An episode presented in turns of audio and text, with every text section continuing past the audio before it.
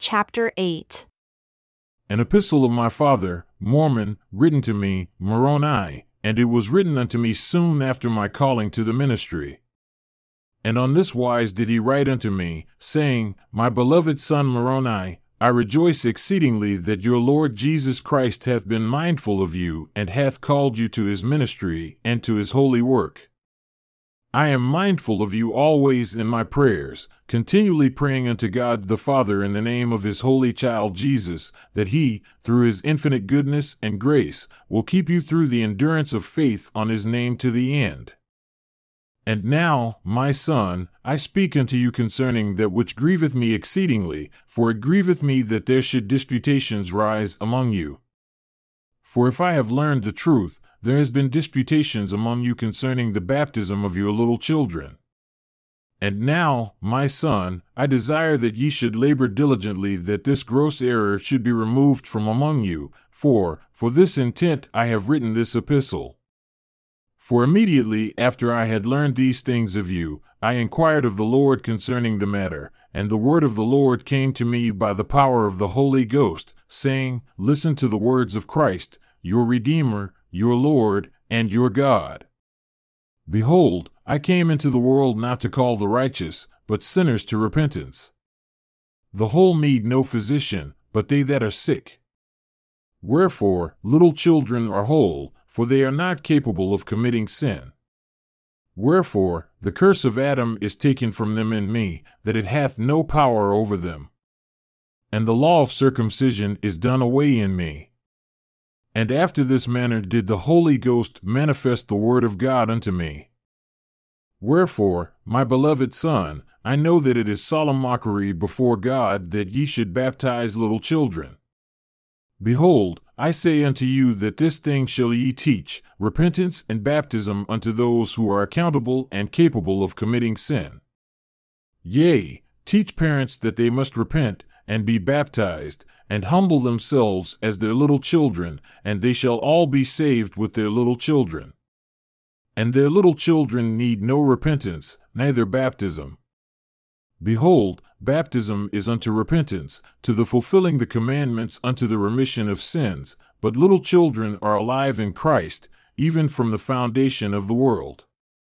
If not so, God is a partial God, and also a changeable God, and a respecter to persons. For how many little children have died without baptism? Wherefore, if little children could not be saved without baptism, these must have gone to an endless hell. Behold, I say unto you that he that supposeth that little children need baptism is in the gall of bitterness and in the bonds of iniquity, for he hath neither faith, hope, nor charity.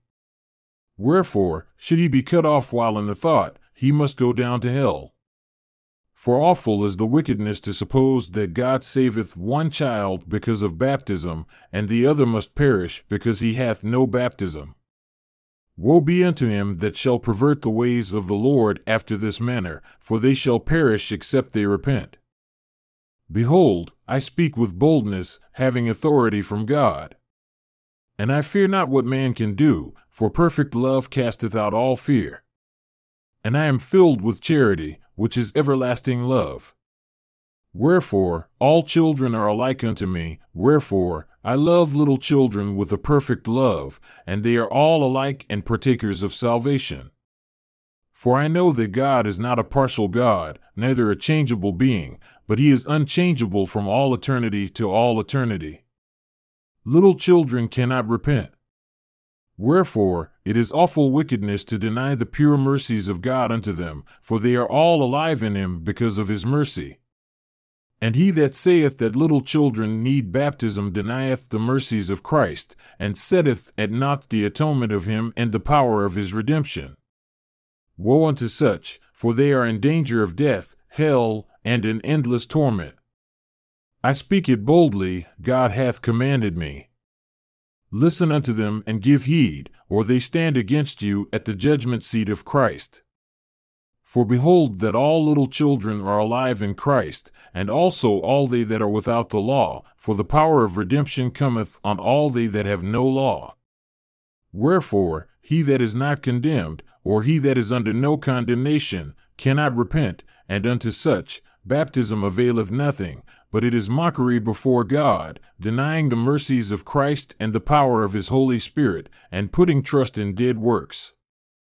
Behold, my son, this thing ought not to be, for repentance is unto them that are under condemnation and under the curse of a broken law. And the first fruits of repentance is baptism. And baptism cometh by faith unto the fulfilling the commandments, and the fulfilling the commandments bringeth remission of sins, and the remission of sins bringeth meekness and lowliness of heart.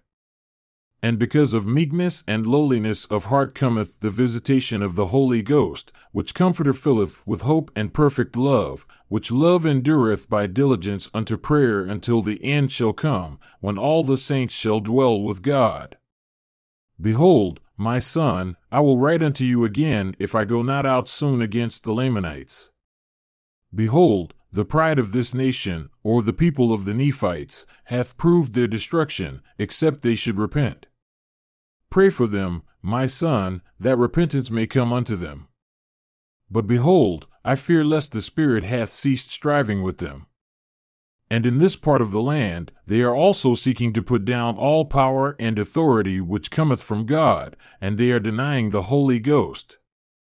And after rejecting so great a knowledge, my son, they must perish soon, unto the fulfilling of the prophecies which were spoken by the prophets, as well as the words of our Saviour himself. Farewell, my son, until I shall write unto you or shall meet you again. Amen.